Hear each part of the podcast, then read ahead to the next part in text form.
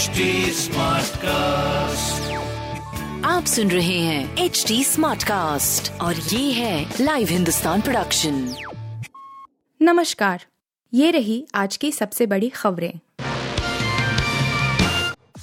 योगी दो दशमलव शून्य का आगाज़ आज से सीएम के साथ ये लीडर ले सकते हैं मंत्री पद की शपथ।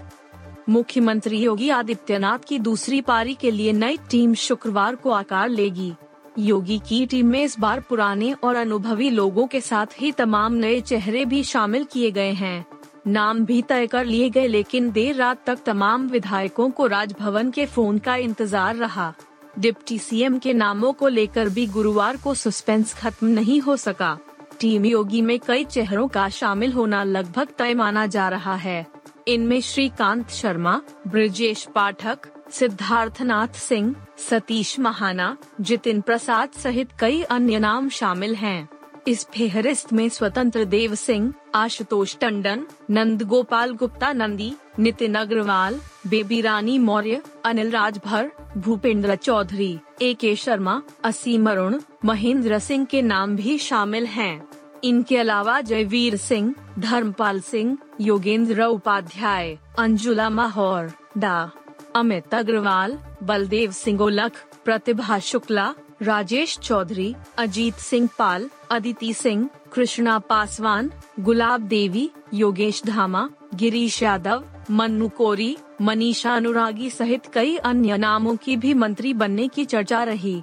वहीं सहयोगी दलों की ओर से संजय निषाद और आशीष पटेल के नाम चर्चा में रहे।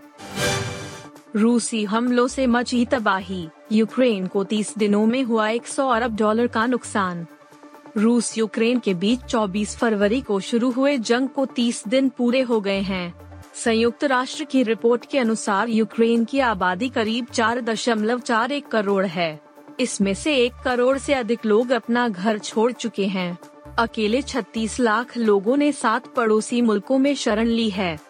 पैंसठ लाख लोग ऐसे हैं जो युद्धग्रस्त देश में ही अलग थलग पड़ गए हैं। 22 लाख लोग जो यूक्रेन में फंसे हैं, वो घर छोड़ने की तैयारी कर रहे हैं।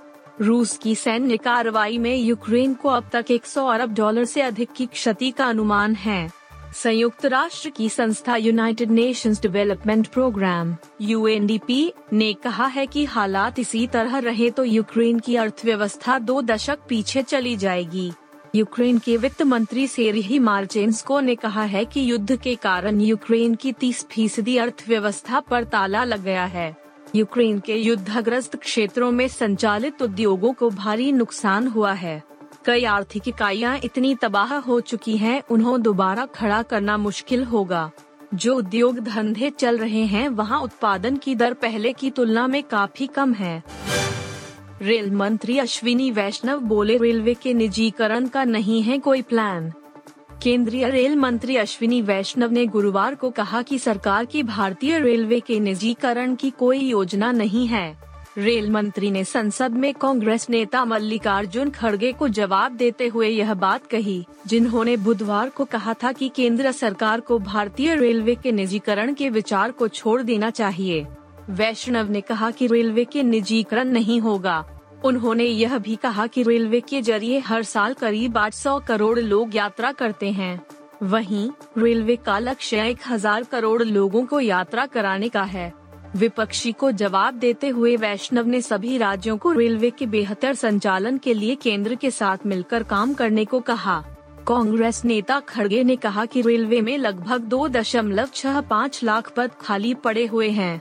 खड़गे ने कहा कि तीन दशमलव एक आठ लाख लोग दैनिक वेतन पर कार्यरत हैं और नौ दशमलव छह सात लाख पद नियमित है।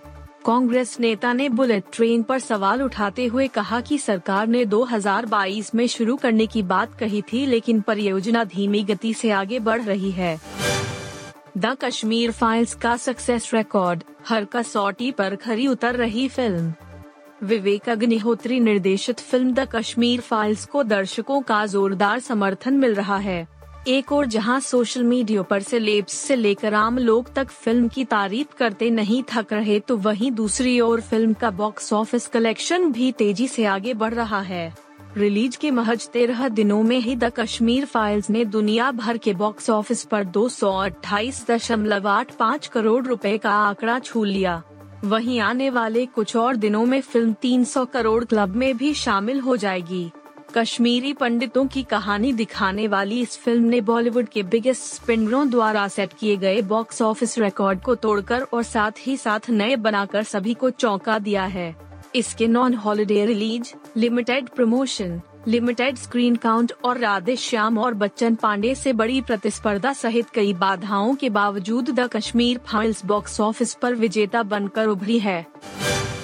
आईपीएल 2022 एम एस धोनी ने छोड़ी कप्तानी, रविंद्र जडेजा बने सीएसके के नए कप्तान। एम एस धोनी ने आईपीएल के पंद्रहवे सीज़न के शुरू होने से दो दिन पहले ही चेन्नई सुपर किंग्स की कप्तानी छोड़ने का फैसला किया है। फैंस धोनी के इस फैसले से काफ़ी निराश हुए हैं। 2008 से एम एस धोनी सीएसके के कप्तान रहे हैं। धोनी के नेतृत्व में चेन्नई सुपर किंग्स आईपीएल इतिहास में सबसे ज़्यादा प्लेऑफ के लिए क्वालिफाई करने वाली टीम है। एम एस धोनी ने अपनी कप्तानी में फ्रेंचाइजी को चार बार आईपीएल चैंपियन बनाया है। आईपीएल इतिहास में मुंबई इंडियंस के बाद चेन्नई सुपर किंग्स सबसे सफल टीम है। रविंद्र जडेजा आगामी सीज़न में चेन्नई सुपर किंग्स का नेतृत्व करते हुए नज़र आएँगे, जबकि महेंद्र सिंह धोनी बतौर बल्लेबाज टीम का प्रतिनिधित्व करेंगे। सीएसके ने बयान में कहा, महेंद्र सिंह धोनी ने चेन्नई सुपर किंग्स, सीएसके की कमान टीम के अनुभवी एवं सबसे पुराने खिलाड़ी रविंद्र जडेजा को सौंपने का फैसला किया है। जडेजा, जो 2012 से चेन्नई सुपर किंग्स का अभिन्न अंग रहे हैं सीएसके का नेतृत्व करने वाले केवल तीसरे खिलाड़ी होंगे। आप सुन रहे थे हिंदुस्तान का डेली न्यूज़ रैप, जो एच टी स्मार्ट कास्ट की एक बीटा संस्करण का हिस्सा है। आप हमें फेसबुक ट्विटर और इंस्टाग्राम पे एट एच टी या podcasts@hindustantimes.com पर ईमेल के द्वारा सुझाव दे सकते हैं।